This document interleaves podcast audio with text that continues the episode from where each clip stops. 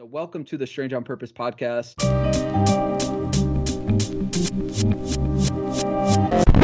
Welcome to the Strange on Purpose podcast. I'm Izzy.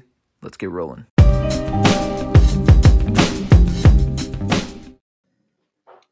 Honesty Hour. I did not know what I was doing in regards to launching this podcast, and I wouldn't have been able to do it without Anchor.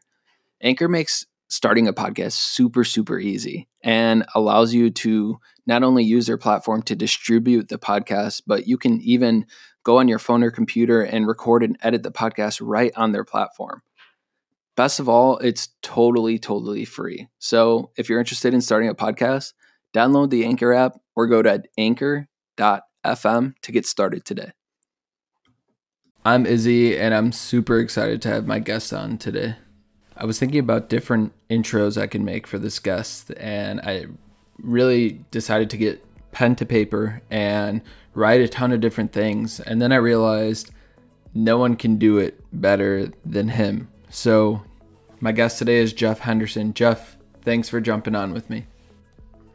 Izzy, greatly appreciate you letting me uh, spend some time. I have no introduction of myself. I, I, don't even like talking about myself. Like no one knows who I am because I don't even want to talk about myself ever. So I don't know why you set me up to give my own introduction. Um, that's just terrible. I'm never coming on this podcast ever again. Um, this is it. This is first and last. So there's going to be a ton of people that are logged on to the episode that may not know who Jeff Henderson is or may not know what you're working on or anything like that. So, to those people, can you give them a little bit of an intro as to who you are, what you do, and maybe uh, what you've accomplished so far? Yo, again, you're making me work here, but I think there's a. Uh, I think that I don't know. I don't know if it's an easy part. I mean, the reality is right now, I'm Jeff Henderson. Um, I run a creative agency out of Harlem. Um, we do product creation and content creation um, all at the same time. We're kind of a one-stop shop. So if you need product design, manufacturing, um, strategy, content creation, marketing, we're kind of like we do everything but I think digital at this point. Uh, and it's really myself and I think we're now up to like eight in-house and a few people who come in and help with extra projects, but we tackle everything from sneakers to we're doing health and wellness now. We're doing property management. Um, you name it, we sort of stick our nose in just to keep our, I don't know, eyes and ears fresh, uh, just with creative things. But I guess the history most people would like relate to. I spent 15 years at Nike after getting an engineering degree, um, Purdue, Georgia Tech. And then at Nike, I was doing basketball, sportswear, you name it. I'm sure we'll get into those things. Left there, started agency and between Yeezy, um, Converse, Under Armour, working with health and wellness now, brand called Ace of Air, Everlane. Um, just a group having some fun up here in Harlem. So it's all over the place. I love that you just said fun because it's something that a lot of entrepreneurs forget that they're having and they could have. So, do you have any advice for that entrepreneur that may be listening that has forgotten how fun that this could be and how if you don't have fun how slowly this can all come crashing down on you all over again?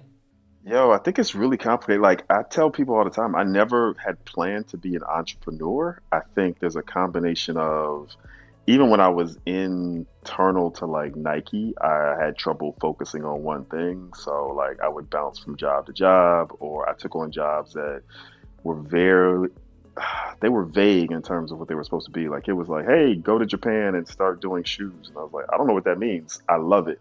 Like it just didn't really have a focus. Um, do innovation for Cole Haan. Like it was dress shoes. What does that mean? I don't know. Make it up as you go along. And so, because that sort of was appealing to me, I think when um, Nike sold Cole Haan, Kohan let me go. I was like, yo, I can do anything now. And I think the the one bit of advice that sort of goes with it is like define what success looks like to you almost daily and then in big picture? Because i think i use the example all the time is like is success if you started a restaurant having one restaurant open for 50 years or open a chain of 50 restaurants for like two years?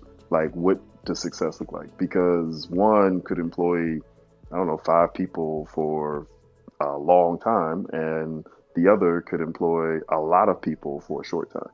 So those are sort of two different realms of success. Um, figure out which one is best for you and shoot for that. Because I think too many people are focused on how can I like, I don't know, make a billion dollars or how can I like drive this car or that car when really it's like, you know, if driving the car is your value of success, go with that. Figure out what that is. And don't let everybody else push you in a direction of what success should feel like when you can feel it for yourself. Um, so I don't know if that's good advice or bad advice, but that's all I got right now. So when we talk about everything you've touched and the advice that you just gave, let's talk about this this sneaker brand that you have, 99 products. What is it? Tell the audience as to what it is and and how it got started. Yeah, so 99 Products is this in-house sneaker brand that came from originally we were doing some projects overseas and it was for a private label. And one of the arrangements we made is that we got to own all the designs all the tooling everything that kind of goes into production of the shoe that we could then do for ourselves. And so i was having dinner with the factory owner. And just jokingly was like yo could you make this something i can sell in the us i need best of everything. And i wasn't sure. Like I, this was my pure being naive to who i was speaking to. Like he took that as a challenge and the shoe shows up with carbon fiber, all the best Japanese um, textiles, like everything that's like amazing. And I was like, oh, okay. So I bought 2,000 pair pretty much over dinner. And from there, I said, okay, I got to make a brand. And most of the projects that I worked on, uh, this is kind of running thing that um, a conversation that so I worked closely with Jason Mayden, uh, Dwayne Edwards, and we're at Nike, and we talked about all the time about like we made a lot of shoes that people know, but like 99% of the people on the planet have never touched it, either because it's expensive or just I don't know allocation. Like it's just hard to get to, like no matter what it was. And so the idea that 99% of people never touch it, I kind of wanted to make something for like everybody. So a brand that wasn't wrapped around celebrity, wasn't wrapped around necessarily athletes and their access. It was just more around like just make an all around good shoe that anybody could get to and see what happens. And so 99 just kind of stuck in my head, did a little logo, create a little brand. And we've been doing launches and sort of just fun giveaways. So we gave 300 pair to teachers. I'm on the board at a school up at Hell's Kitchen. So we hit all the faculty, all the teachers, even security guards, um, cafeteria workers. We had all them up with pairs of shoes during COVID. We made sure we hit um, hospitals, uh, just sort of, I don't know, have a good time and celebrate people who don't normally get celebrated. So the first colors were chalk.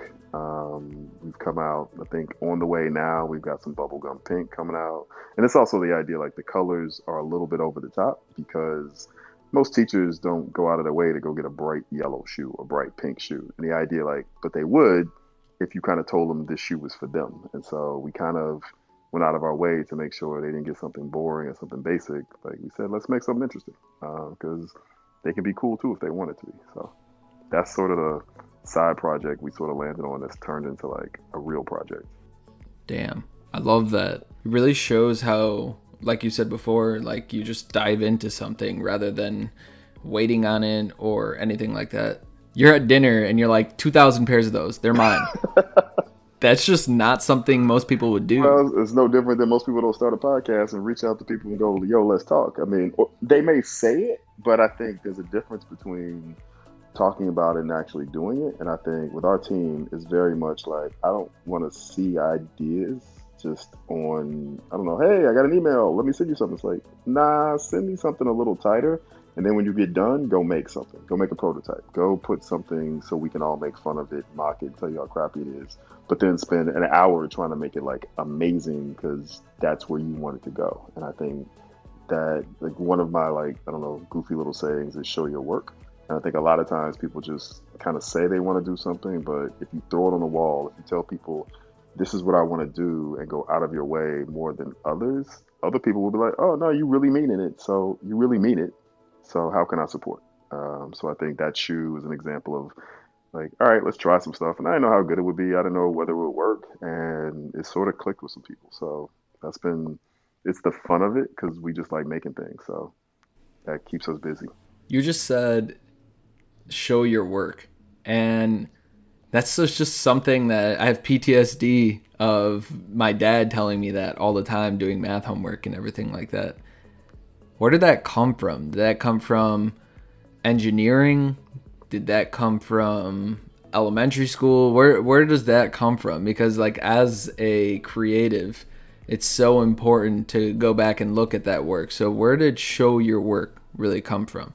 My mother's a teacher. So part of me celebrating teachers is I watched her grade papers at like nine o'clock at night after like telling me go to bed and I didn't go to bed. Um, I saw all of that and it was pretty much like I don't know what your intent is if you don't show your work. So if you show me that you tried and you got the answer wrong, then that's meaningful. I can help you get the answer right, but I don't know if you don't show me. And I think that just went all the way. You're right through engineering school, but it also I think when I got to Nike, one of the things like I hit like some trouble spots of like I wasn't getting where I wanted to get to and I felt like I could do more. And one of my like mentors, Ray Butts, was like, put your stuff on the wall, like hang that shit up, show everybody, because if your team's not supporting you, like other people will see it whether they want to or not. So I think people would kind of show some stuff. I was like ugly about it. I put up everything that like failed, every project that didn't go anywhere. It was like, yo, this is what I do for good or for bad. And what was good was sometimes people would come up and be like, well, that's trash. And I'd be like, oh, I thought that was amazing and the and some of them were right. I was like, oh, like too many people came up and told me it was trash, and so I was like, oh, okay, I thought that was good. And then I have other stuff that like I completely was like, yeah, that's okay, and people were like, no, that's amazing, and I'd be like, oh, okay. So I had to show work in order to get people's opinions, and then start to measure like, do those opinions count? Are they collectively right? Like, let me see what that feels like. But if you don't show your work, if you don't put yourself out there, basically to be I don't know, given the room for people, give people the room to give guidance. Um, kind of just a uh, blowing smoke. You mentioned constructive criticism, and I'm harsh with it. I'm harsh with it. Yes, exactly. It's it's just something that so many people struggle with these days. We've all been told that we're doing things the right way, but like when it comes down to hard hardcore constructive advice, it seems like we've lacked that for so long. So when you have your yeah. team and you have all these different things, where where does that really fit into the the Nike story and and where does that kind of start to groom Jeff? So no, I, what was wild is that I think if you go through design school, you you go through critiques. Like people tell you good, bad, yada yada. And I went to engineering school where the answer is the answer, so it is what it is. And so I really wasn't used to critiques. And the bad part was when I showed up, like I didn't really have design skills. I showed up with an engineering degree and was trying to basically use drawing skills that I taught myself when I was in like eighth grade, basically. And so what I had to learn is basically mine was a little different. I had to seek out criticism because it was Pacific Northwest. Everybody was a little passive aggressive, so they didn't want to tell you if something was bad. They'd be like, "Oh, you know, that's cool," and it would stop. And so I was like, "Oh, this is good." And it wasn't until I met, um, it was one of the design managers, Sean McConnell, um, great dude, and he was like, I was showing him my portfolio because somebody introduced me to him, and he was like, "Let me show you something." And he went over to a stack of portfolios from like all the best schools, and was like, "Look at those," and they were like head and shoulders above mine. And he was like, for real, for real, this is like what we see every week. We just get piles of these. You're nowhere near that. And I was like, I needed to hear that. Like I needed, needed to hear that. And so it was just a reality check. And I think it just became this like, I needed to always hear real talk. And sometimes, well, a lot of times, most people project what they want for themselves. And so a lot of times, like my criticism is harsh because I'm just like pretty blunt and pretty quick, like, nah, I'm not feeling it. That doesn't mean I'm right. It just means I'm not feeling it. And I remember, um, like one of the best people I worked with, Sharice Thornhill, uh, who's doing Seed now at Adidas. Like I remember early on, I was like, yo, she didn't know if she was doing well, and other people were telling her stuff was good or bad. I was like, no, no, no, just go into the big room of like designs. And like in the Mia Hamm building at Nike, there was a room where every design that was ever done for a season was up on the walls. And I was like, you need to have at least once a year of those. I think it'd be like maybe 70, 80 shoes. I was like, your shoe has to be in the top 10 at least once a year. Just has to be in the top 10. She's like, well, what do you mean the top 10? I was like, when all the creative directors come through, we look at the images and we all make our like, oh, these are like the top 10 on our list. And if you took all those people together, you would get a top 10. We might not all agree. We might all go, these five are definitely in the top 10, but we'd all scatter around with the other top 10, with the other top five would be. But in general, we'd sort of have a like viewpoint. And she was like, well, those are all opinions. I was like, yeah, but it's like the best designers in the world and lots of us. So if we collectively don't think it's good, then for the brand, it might not be good. Now, then you got to decide is Nike trash? Because these are the people putting out all the Nike shoes, or is Nike good? And if you think it's good, then you want to be on the top 10. And that's just a way to like process how criticism can take you somewhere. And sometimes it's not always good. Like I was at Nike when maybe some of those years, those people weren't really giving you good advice. But I was there when sometimes they were, and you had to figure out when the good words were coming. Um, and it's just, taking that criticism, I think, constructively. I mean, our team is pretty like aggressive and we will mock and make fun of a bad design for like three years if you put it on the table. But it's meant to like in a positive way sort of build up people's, I guess, thick skin and also get them like, you can go back, you can make it better. And we always go back to, remember that thing you drew? It was trash. Look at it now. Like it's it's amazing. And it's just going through those reps of everything you put on the table might not be amazing, but your crew can help you get there. So you're going through your journey at Nike. Can you give a little bit of uh I guess let's call it a let's call it a snippet of the journey and how you got there? Yeah, um, mine is probably that career that wasn't supposed to be, and it's awkward because it's probably like the exact wrong path you're supposed to take. Like I said, I had an engineering degree. I showed up at Nike um, in the drafting department that most people had like a two-year associates, and I had an engineering degree, and I was in my um, I wouldn't call it minor, like major was in, was mechanical engineering, but I focused on 3D design. So I was interning for Silicon Graphics, doing like 3D work, um, just for fun while I worked at AT and T. So when I got to Nike, doing like 2D blueprints, like I could do those in my sleep. So about a month into the job, I went to my boss and I was like, I'm bored. Like he was like, Of course you are. You got an engineering degree. Go find yourself another job. Which was weird. Like he could have been like, suck it up and do your job, but he was like, go find a job. And so I ended up like busting my butt. And like I said, they looked at me and were like, nah, this ain't it. And it was funny. I was going to basically leave Nike, go to grad school, go to design. And Mike Aveni, one of my biggest mentors, was like, oh, that's cool. You're going to go to uh, grad school to learn how to be a designer. I was like, yeah. He's like, what you going to design? I was like, well, when I graduate, hopefully I can design sneakers. He's like, oh, that's dope. Where you going to do that? I was like, here, hopefully. He was like, oh, so you going to tell me you're going to pay a bunch of money to learn how to draw shoes here when you're surrounded by people who draw shoes here. So I was like, uh, that was an example of show your work. Cause he's like, are you stupid or are you dumb? Tell me which one is it.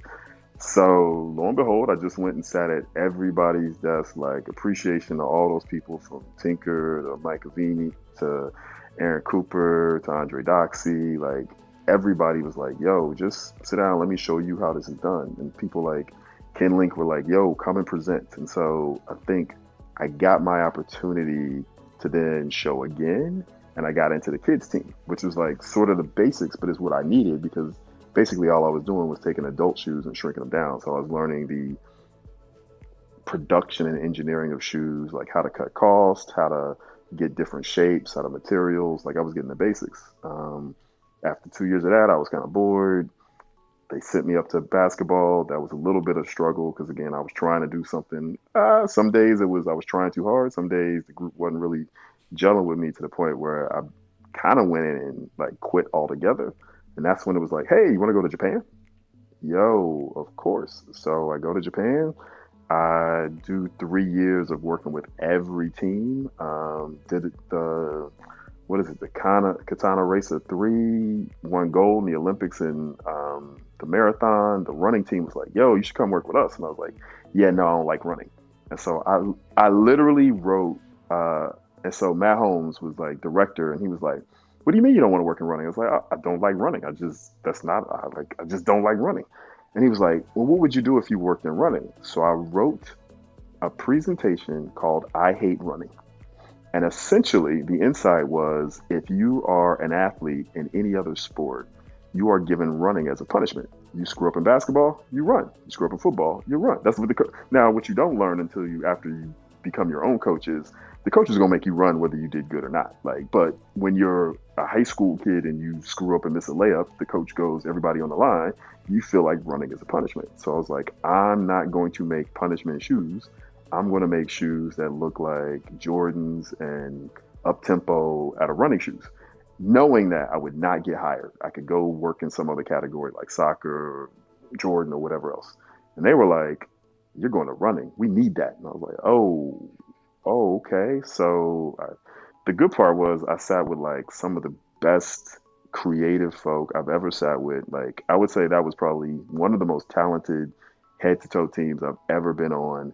And most of the time was spent figuring out how to make technical running shoes not look like um, medicinal technical running shoes. And that was one of the hardest, I think, projects we had and one of the most educational projects. And so got to hang out with that for a while. When I was done with the sportswear, within sportswear, uh, I was only there for like a year. I think that's when uh, we had like who did Dylan um, Raasch did the Roshe Run.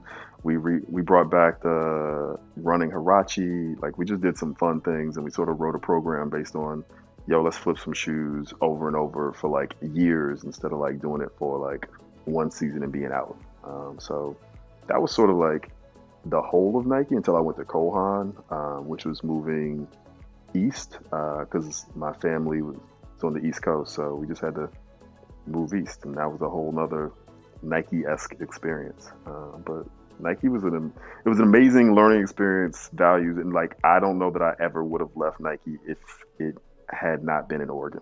Like I was happy, I was a happy company employee. Like I was good. I, was, I don't think I'd have been an entrepreneur.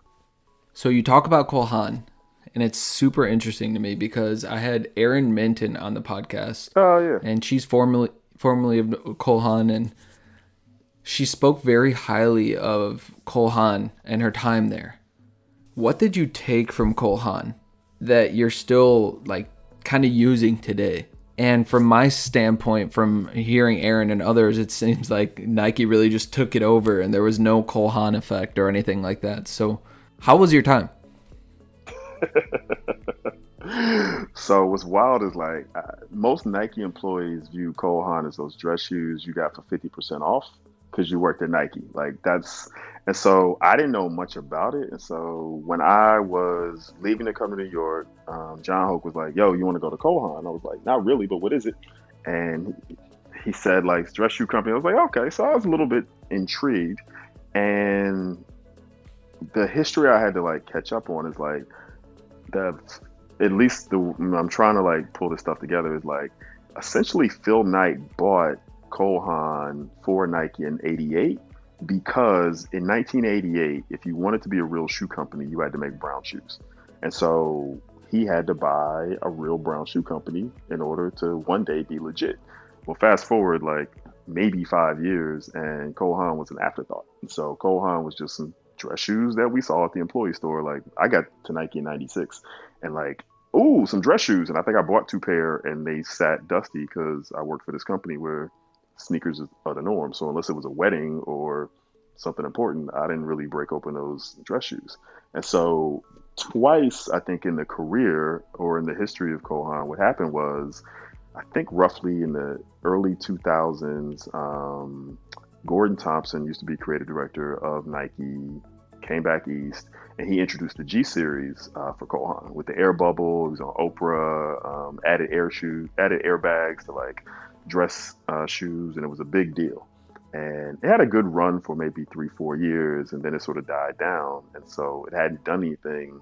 This is by 2010. And so when I show up, it was literally like, yo, go make something. And to your point, like nothing was there. And this was to bring Nike there. And so who was there? Maggie Molitor at the time, um, TJ Papp was there. And so it was like, go build whatever you want and I remember I was like, I just want to learn how to make dress shoes. Like, this is a new world for me. I get to learn something new. Like, I had learned so much of running that I was like, I, I remember dejecting running and now, like, learned so much from that process. It's like, I want to do that again here at Cole Haan. I want to learn last and fit and shape and, like, just understand what those things are.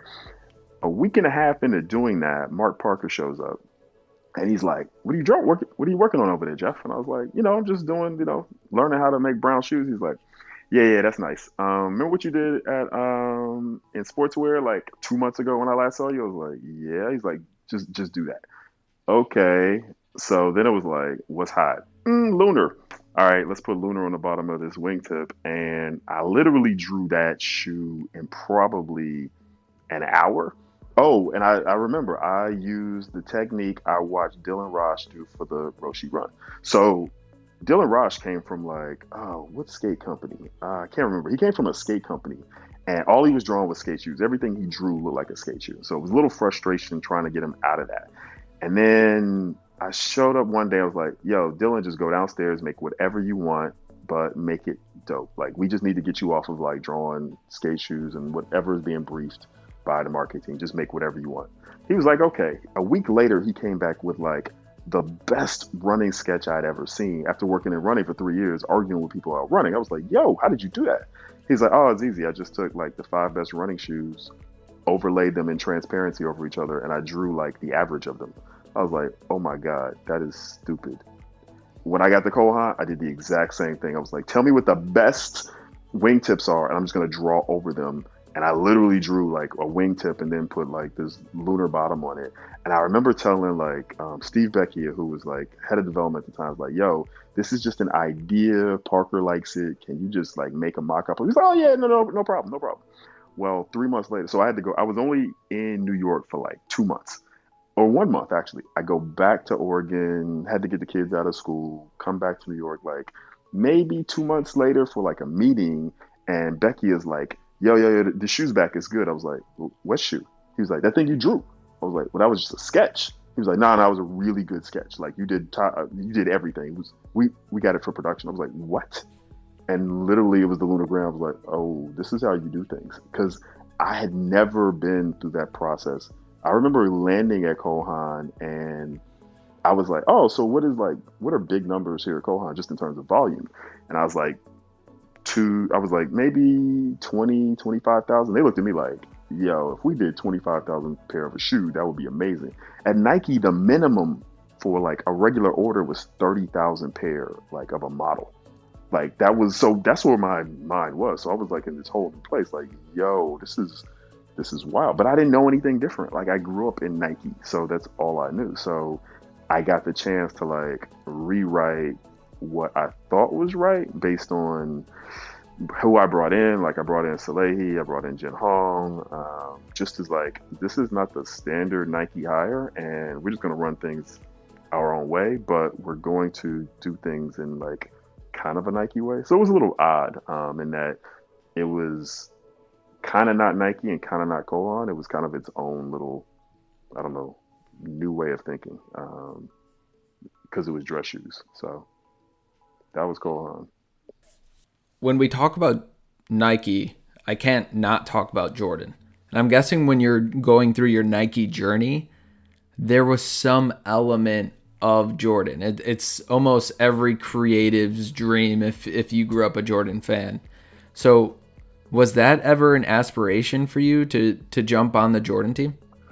No, I think it was a. I mean, I don't know, probably I discovered I wanted to design shoes when I was a senior in high school, and nobody really knew what that meant where I was from. So I just got an engineering degree. So when I got to Nike, I knew I kind of wanted to make shoes. I wasn't sure what that meant, whether it was design them or engineering. Like I just wasn't sure. So when I landed there, I just met the people who did them, and I probably saw that there was a lot more freedom in being the designer than the developer or the engineer. So I was like, all right, let me just learn how to do that portion. And at that time, I think I had no grandiose goal other than I wanted to be a designer. It wasn't about whether I designed Jordans or basketball or running or like it, at that point, there wasn't really a in my head. Uh, it's sort of like when people are like, "Oh, that NBA player is trash." I'm like, he's an NBA player. Like, I, like raise your hand if you've played, if you've scored two points in an NBA game. No one's raising their hand. Like, that's a different thing. Like, I only wanted to make the league. I didn't care if like I could play in a championship or if I played like 20 games. I just was trying to get a spot in the league. And I think once I got there, I was like, oh, okay, now I have a little bit of interest, but I was more interested in like which teams are having fun, who's doing good work, like where am I going to be allowed to grow as a designer, um, whether it was Jordan or kids or soccer. Um, I think I my real passion was probably I wanted to travel the world, and so Jordan wouldn't necessarily travel the world. Like, and I think I may have applied to Jordan or wanted to be in there at one point in time, but that's probably true about soccer, skate. Like, there were just a lot of places that were intriguing, um, and Jordan was one of them. And my friends all worked in Jordan. Was like, okay, I ain't, I ain't going over there with all y'all. Like, it's too much fun. So I need to go learn something someplace else. Interesting. So you mentioned traveling the world. You went to Japan. Dude, that is a creative's dream. My dream right now. How was that experience for you? Yeah, that experience was I don't know if I could ever compare it. My children were small and Nike paid for everything. And it was at the point in my career when I was going from just making to just starting to like direct and drive conversations. And so it was new to Nike. So all the VPs would come in. That's why like I got to know on a first name basis, like almost all the VPs because it would always be a dinner. like, oh, let's all go to dinner. And hey, Jeff, you're in the building. Let's go. It's like, okay, this is way beyond my pay grade, but sure. Um, and so like that opportunity was like amazing into itself as just a proposition for I think work, but in terms of creative, it was off the charts because again, so many people showed up with talent and they wanted to see what Tokyo was about, what Japan was about, and the leg up it gave me is I was sort of their entry into seeing more things from Tokyo, from the experience, because I was an English speaker who knew my way around. And so I could walk them through. So most of the people who I hung around with uh, in Japan were actually like these five guys who were Japanese who all went to international school and then went to school abroad. So they spoke perfect English and they could point out to me what was different about things that I was like fascinated by. And so those guys, like I played basketball with, and they would like take me places that were off the beaten path. And then the creative lens that Nike held also allowed me to kind of get into spaces that I don't know the average person wouldn't get into. So that was a great way for me to move um, around places um, to kind of get things done from a creative perspective that I don't know, I haven't really had since. And the other part, it was like at that point, the world was new. There was no internet, so when you discover something, you were still discovering something. Uh, whereas now, you can kind of get a little information. We literally rode around Japan in a red X Trail with all Japanese um, writing um, for the um, what is it, the navigation, and we would just basically plug something in and hope it was right and drive for two hours. Like literally, that's how we lived. Um, so it was a wild journey. It was a wild journey. Damn. I'm super jealous. I can't wait to get out to Japan. Uh, seriously, a dream of mine. Starting the travel fun as soon as I get out of the COVID hole. But getting back on the journey, you're at Cole Haan. You feel like time is running out. Is this when you decide, like, I'm going to launch this agency? So, no, I actually fought everything that I'm probably doing right now. I, um, let's see, I was like, I'm done doing shoes. I've done shoes my entire life. I kind of had that Jordan baseball moment of like, this is it. Like I've kind of done all there is to do with shoes. I'm gonna go do something else. There's this new digital world, and I'm gonna discover branding and marketing and do all that. And so I just focused on that. And so I started working with small brands or um, nonprofits in New York that I could sort of like just figure out which way was up and just chill.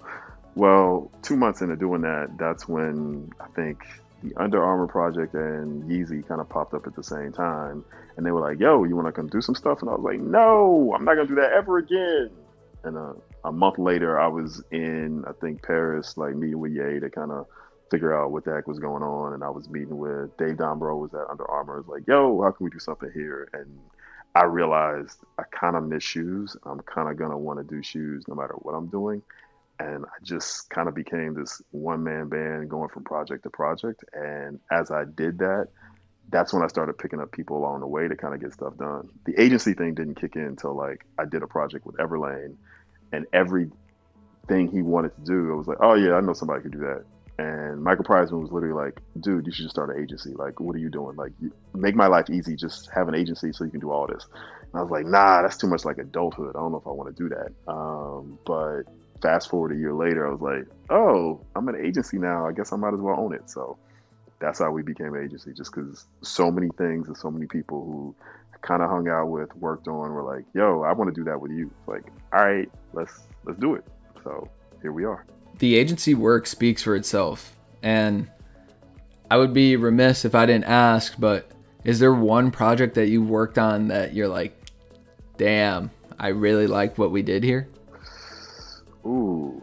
Um, the reality is, and I think this is one of those, I'm, I'm an old person, so I talk in old people speak, is that the projects don't mean as much as the people who I've sort of worked with. I remember um, being at Yeezy, and I probably, what I would do is I work on stuff in New York when he was here, and then I'd go to LA when we started opening up the studio, and I'd probably been there I don't know, LA at that point, maybe three times. I go like once a month. And this is before I think um, Soleil was there because Soleil just made life easy to have somebody on the ground to get stuff done. But he wasn't there until like maybe two years into the journey. And so I think at one point I showed up and Lauren, Lauren Devine was like a material designer who's amazing in her own right, was like, Oh, I'm glad you're back uh, yeah, we like you're our manager, and I was like, I'm your what? She's like, yeah, you're, you're our manager. Like she was doing materials for apparel. Like I, we never talked about product. Like it was we were like we might have talked about it, but I wasn't managing anything. She's like, no, no, no, you're the one like who makes sure like we all know what we're doing. And I looked around, I was like, oh, oh, y'all are like 20 something. And I was 40 something. So I was kind of like the old person in the room who kind of point to do stuff. So I just kind of became default, at least in her mind, like I was doing the management work. I was like, yeah, no, that's responsibility. But what I think it comes from is like the mentors who I probably respected and worked with and like always needed were less the ones who would kind of tell me draw this, draw that, or hire this or bigger that. It was the ones who would like take the time to be like, work on your career, work on your financials, spend more time doing this, spend more time doing that. Like if I talk about like the time I spent with Tinker, it was about like how you should work as a creative. When I talk about like Ray Butts, it's like he was like, this is where you should go to kind of be inspired for your entire career, not just this project. Like just learning things like that. So when I think about times when like I have enjoyed this agency thing, it's really been about watching Sarah Jaramillo like tackle projects on her own when she was kind of just figuring things out and now she's like art directing like full on um, campaigns for um, brands who like look at her like oh you're killing it. I'm like yo that like that growth to me is like much better. I always refer to it as like um, refrigerator art you know how kids can draw something and you put it on your refrigerator like literally those projects mean more to me than like anything i've worked on so that to me is a big deal. So obviously the people have such a such a big emphasis uh, on your journey so far. So what are you doing today to kind of give back to co- that community and uh, really uplift the people around you and all the other things that you're working on? Yo, so couple of organizations we're working with uh, who've been nice enough to like let us like I don't know help cultivate cultivate their brand and sort of like give them some presence. Like FC Harlem is a soccer club run by Irv Smalls. Um, it's been around forever, but Irv took it over in the um, early 2000s and took this like basically community soccer club, and now they're like sponsored by Chelsea. I think Adidas was a sponsor at one point, Nike was a sponsor at one point, um, and they've sort of like are building out something big and needed visuals and merch to kind of go with it. So our team sort of took them as a project and built out their campaigns. Uh, in January, we did, uh, no, it was Black History Month. So in February, we did a full campaign with EA Sports because they were featured in um, the FIFA game. So, like, those kind of projects, like, start off as like something small, but I think more and more people, because they care about community, and lots of corporations, like, they want to do something with these community projects. And like Harlem Grown is another one. It's a farm uh, here in Harlem where Tony Hillery is built.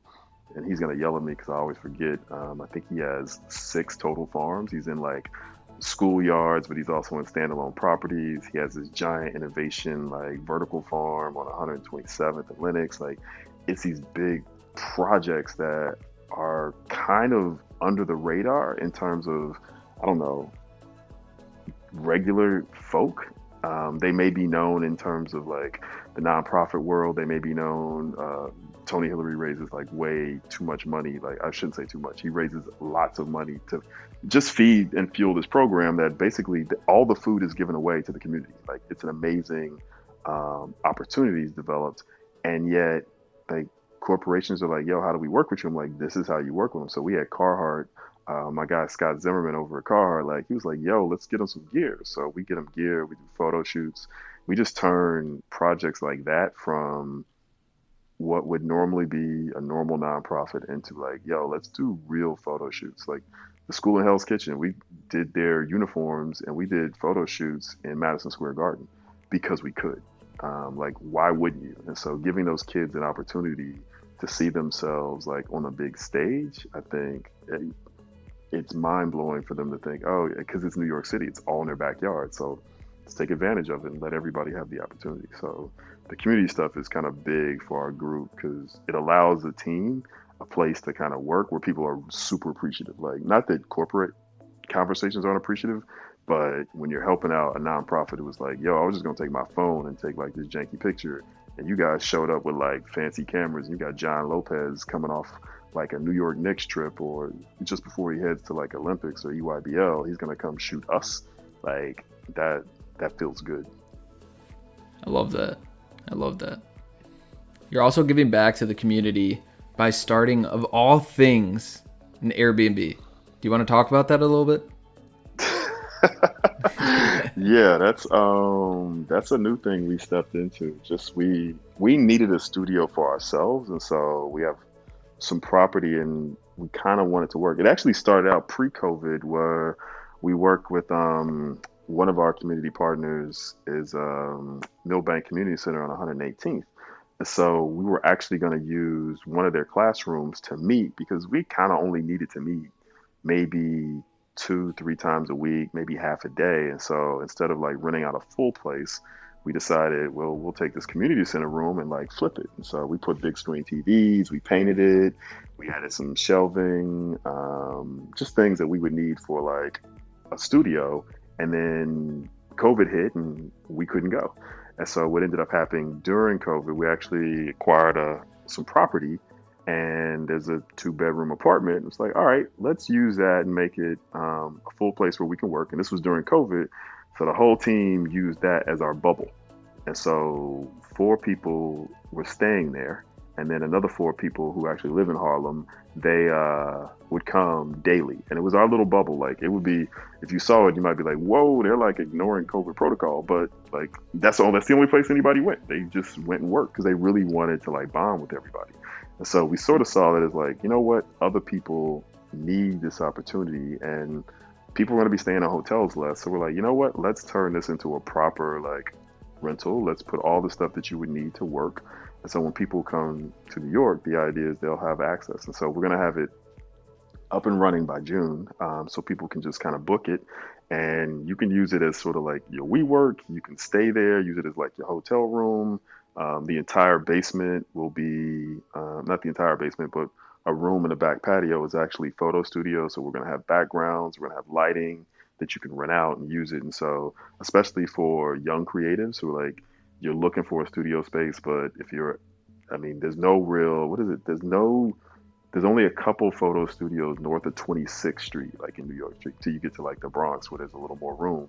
And so there's just not a lot of room to do creative work. And so it was sort of like this is an opportunity for us to give people the chance to. I mean, it might be a little pricey for like an individual, but if four of you go in, then you have a place where you can do photo shoots and build out and sleep there overnight. So it's kind of how we're sort of building more things out so people just a lot of the concern in the city is like there's just not enough space. And if you want to be a creative, you kind of sometimes need space. And so we can't provide it for everybody at all times, but giving people a little bit of access to like a little bit of space is kind of what we're trying to work on, not just for us, but for more people. What makes you strange on purpose, Jeff?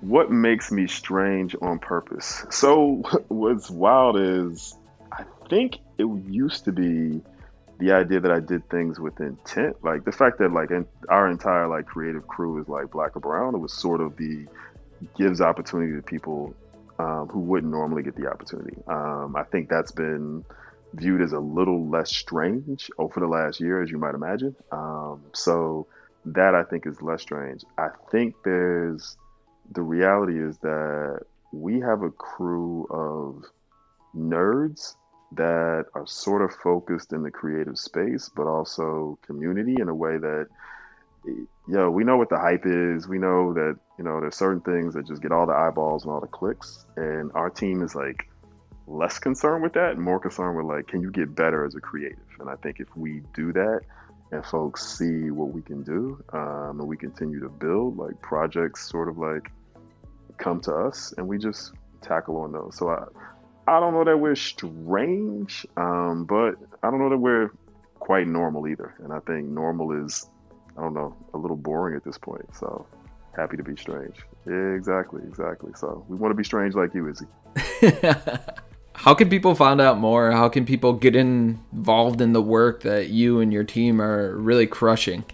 uh, appreciate that. Appreciate that. No, they can. Um, I mean, as an agency, you can find us at andthem.com. A N D T H E M. Um, for any of the work, content, product creation, like that's what we do. That's the agency arm, and then if you want to just see a lot of the community work that we're doing, um, you want to purchase and support the Airbnb, everything's kind of available on Good Things. It's kind of our incubator spot where I don't know the folks we work with, the folks we hang out with, that's where we live. And one of those things is 99 products. So if you want a pair of shoes and you want to support somebody in a different way, like go grab a pair of 99 products. We got the pink joints coming out. Hopefully by the time this thing airs, you can go click on and buy a pair. So um, with more to come. Jeff, I appreciate you jumping on the Strange on Purpose podcast, and I look forward to doing this again in the very near future. I appreciate all that. Next time you're gonna have my introduction, so I do it myself because now I gotta start making up stuff about me. Um, all good, all good. No, I love what you're doing, Izzy. Love what you're doing. Thank you for listening to the Strange on Purpose podcast. As always, if you enjoyed this episode or any of the episodes before, please like, review, follow the podcast on Instagram, drop a review on Apple or Spotify or wherever you check us out. Helps the podcast grow immensely. So I appreciate you. I could not do this without you.